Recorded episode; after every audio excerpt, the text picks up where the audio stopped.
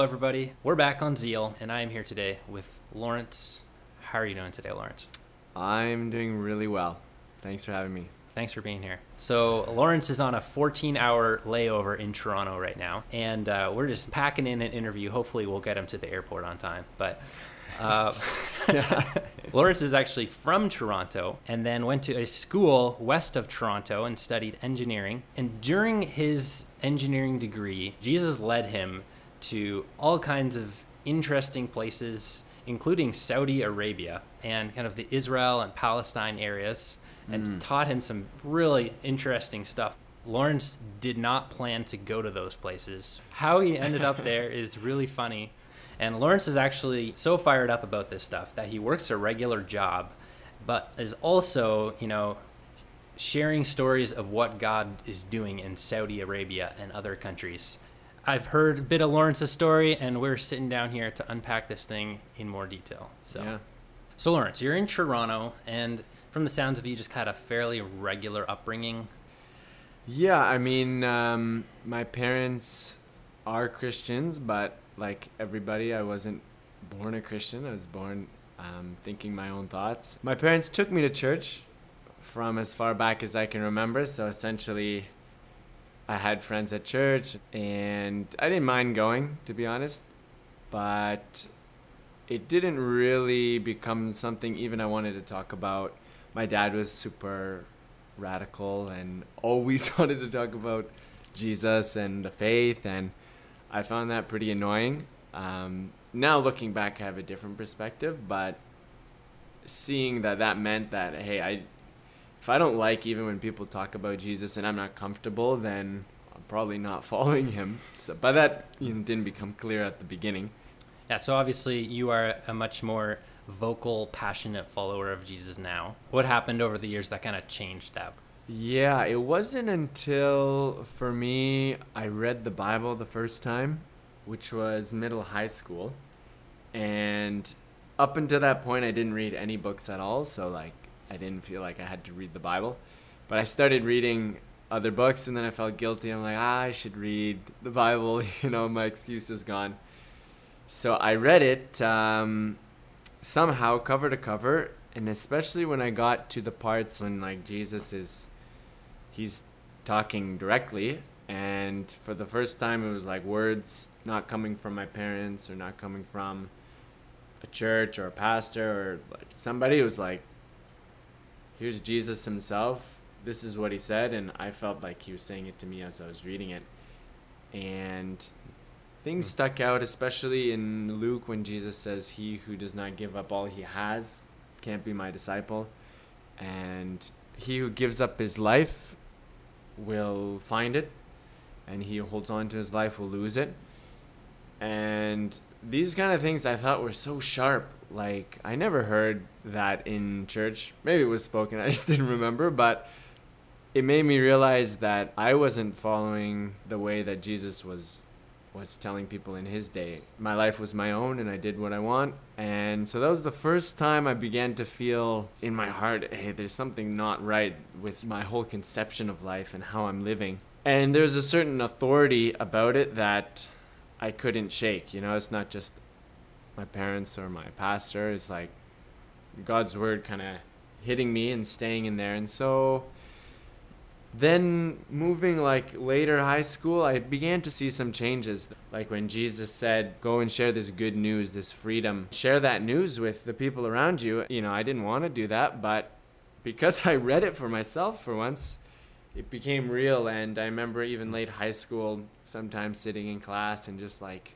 trying to work up the courage to talk to my classmates and stuff like that. So how did it begin to happen in my life? It was definitely god's word it transformed me. I didn't I don't think I was even intentionally trying to change my life. I wasn't necessarily aware that I should or that there's something better, but I'm so glad he changed me. He opened he changed my conception of life to be much more rich and amazing, more way more amazing than I would have lived otherwise. Hmm.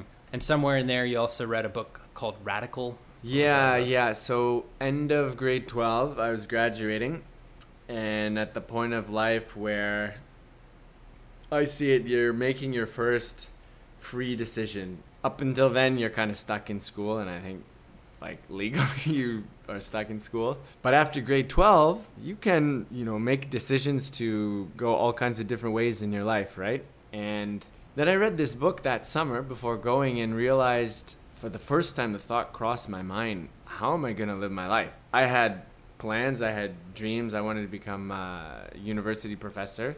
Then it crossed my mind like I never even prayed once about where I should go or thought that even God would be interested. Like I'm not gonna do something like evil, you know. But hey, it's good to be a university professor, isn't it? The book kind of pointed out like actually that is the way the world thinks and that hey, there's a different value system that God has and a different purpose that God has for our lives other than just achieving our own success which was a foreign thought. I was like kind of taken aback. And then as I entered university, super restless. I don't know why I'm here. I think I just came because it's a good school. And yeah, the first years of university, I was in that kind of limbo. Got it. Yeah. Then you mentioned in university, you just met some people and learned how to follow Jesus in a way that kind of was even more eye opening. There, I ended up meeting the Christian Club uh, Campus for Christ. Just a bunch of regular students like myself who also ended up at that school for whatever reason. But they had this vision that they were there to bring the message of Jesus to all the students who would ever come through that school while they're there for four or five years. So that was an answer to the questions that I was having because I had no idea why I went to university. So then when I met them and they had this vision and then, you know, we would pray for the campus, we would go out and meet people, new people on the campus and begin to share our stories what Jesus means to us. It was the first time I felt like we were in a team, we had a purpose, we were doing something that had value and people's lives would be changed. Um, in the most surprising ways. Like there was one time um, myself and a bunch of guys who were meeting, and somebody had the idea that we should put our each one of our stories on Facebook, film ourselves, how we met Jesus, what he means to us, stick that on Facebook. So I was like, ah, you know, feeling this is tough, but as guys, we all committed to it. So I went through, and so that got stuck up in January of first year. Come June, I get this message randomly from uh, one guy who I met and had one class with in September. And he's like, hey man, I don't know if this is going to be awkward or if you know me, but I want to meet up and talk about life.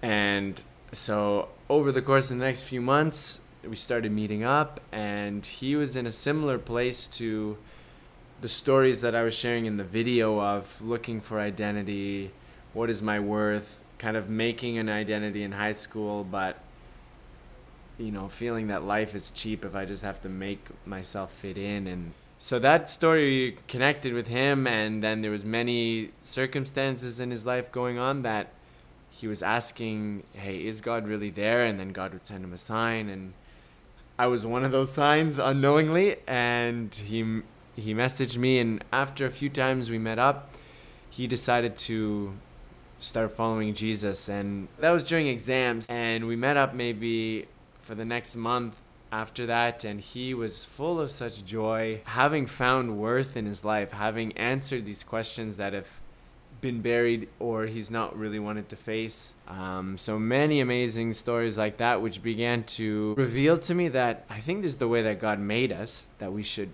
that there's this mission that god is on and that we should be on too because he created us for this and then secondly learning step by step how to live like that in the context i was as a student. So though that community really shaped me in first and second year yeah. Got it. Then i took this course it's called perspectives and it began to look at the question in its broadest sense what is our purpose as as people? Why did god make us? And this course just begins with Genesis, the first book in the Bible, ends with the last and begins to show what is God's purpose and how God is calling us to be part of the same mission that He's on.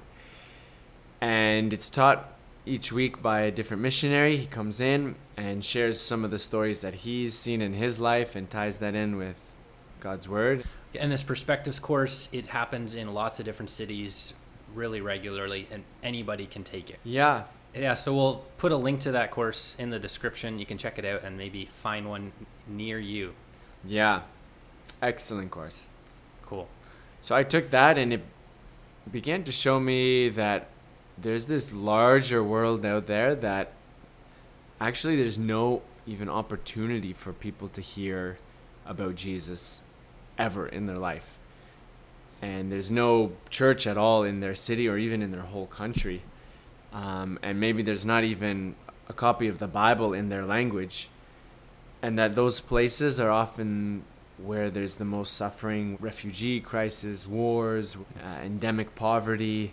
Seeing that God cares so much about these people that became a big challenge in my life. It was at the same time that my university happened to send me to Saudi Arabia. I had to do a final co op placement, but I had to do one internationally.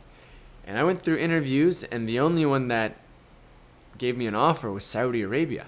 I had mixed feelings. On the one hand, I knew because I was taking this course that Saudi was a place that there's not Christians and that Christianity is illegal on the other hand, I was terrified. like, I don't know if you have an impression of Saudi, but I got the visa application to go, and one of the things you have to sign off on is that you understand that if you share about another religion in this country or bring in a bible that it's punishable by beheading. And that like made things real like oh my gosh what am i doing? Why am i going here? Just full of a lot of fear but I, through perspectives, was put in contact with one family who's working there who are Christians and who had this heart that, yeah, Saudi, even Saudi needs to know about Jesus. And so I went and I started seeing what they were up to.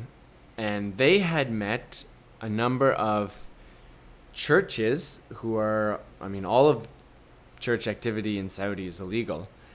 But these churches are some of the workers that come to Saudi to build buildings and to work in restaurants and are typically exploited. And but they're there in the in the tens of thousands. And so this couple, even they have young kids, they're like in their 30s, but they're spending themselves going to these different communities and just sharing that look for the first time in Saudi Arabia, God has brought tens of thousands of Christians not without reason, but you guys are chosen by God, even though you don't have any training, to complete His history through you guys. And I was really taken aback. The effect of what they were sharing was that we we gathered together, and I remember one time they shared that we should go out onto the streets of Saudi Arabia and tell people about Jesus. There's there's no other way they can become children of God. There's no other way unless they know about Jesus. So, with the authority of God's word, we went out onto the streets of Saudi and began to have conversation and share what did Jesus do? Why is that important? Why is that the only way? And this has continued to grow since then, all the way to now when every week in major cities across Saudi, hundreds of these foreign workers go out and share about Jesus with with locals. Wow amazing. You know, in a place where they have written by law that they they can behead you for that, even there God is working. So through this course and then this chance to go to Saudi Arabia, you saw God doing things that he kind of had said he was going to do in the Bible and met other people doing similar things in other countries. From all of that, what did you come away with as just what Jesus wants his people to be doing in the world? Right. So when Jesus was here, he spoke about largely the kingdom of heaven. The church was established to make that happen. And what he talks about the kingdom of heaven is the oppressed being released, the poor being fed and clothed, those in darkness coming to light. So all of these things is given to the church before Jesus left. Here is the responsibility, here is my dream, and here is ultimately the certain conclusion of history. I'm giving it to you to make it happen to every nation that God created and loves. This is his dream. This is what he longs to see happen on this earth. And that will certainly happen because the Bible concludes with these words are trustworthy and true and will be completed when Jesus returns. But until he returns, God gave his followers the responsibility to go and build his kingdom. How will people trapped by life as they've known it always come to know about freedom in life? Only if God's church goes to them. And Jesus left us with those instructions. And it's such a joy. That's the thing. It's a responsibility, but when Jesus was even leaving, he says, uh, Why am I telling this to you? So that your joy may be complete. Your, even the, what you're seeking, this fullness in your life, will be complete when you live for these values, when you go and bring healing and life to people who are trapped in darkness. When I left, I realized one thing that actually the barrier to God's work is not that the country is closed minded or that the government is extreme, but because the people God has called to go there and to share, we have been too afraid for generations. And now God has put people there faithful. Through them, He will transform and heal that nation. And God was just waiting to do it, and now He's doing it. He's protecting His people and bringing about His kingdom and His restoration in Saudi Arabia. Hmm. So that is how Lawrence found his way from Toronto to Saudi Arabia and back again. So. Bilbo Baggins. exactly, temporarily at least. Good. And uh, yeah. that is a heck of a journey, man. Wow. Yeah. And you know, in this process, you've gotten pretty fired up about this to the point where you're sharing with people about how they can also move to countries like Saudi Arabia. So this project that you're starting, someoneelse.world, what's that all about? In a nutshell, it's a platform to share stories of how God uses somebody else, just average people, to bring healing to the nations. Cool. So you can go to someoneelse.world to check that out. We'll put the link to that in the description. Um, as always, you can send an email to ask at zealpodcast.org uh, if you had any questions that we could maybe cover another time. And also, uh, we were talking before this about how if anybody might be interested to, let's say, go do an internship for school in Saudi Arabia, or they have six weeks to kill in, during the summer that Lawrence could probably find a place for you to go or some kind of, you know, nonprofit that you could work with. Yeah, of course. Uh, you could send an email to us too. Feel free to do that. And also, I mean, if any part of Lawrence's story stuck out that like you're in some kind of similar situation, you could ask yourself, how could I do something differently in my life right now in response to Lawrence's story? So yeah, definitely do that and let us know how it goes. And uh, yeah, thank you, Lawrence, for sharing your story with us, man. Really appreciate it. My joy. Thank you. And we'll be back soon with another interview. And see you next time.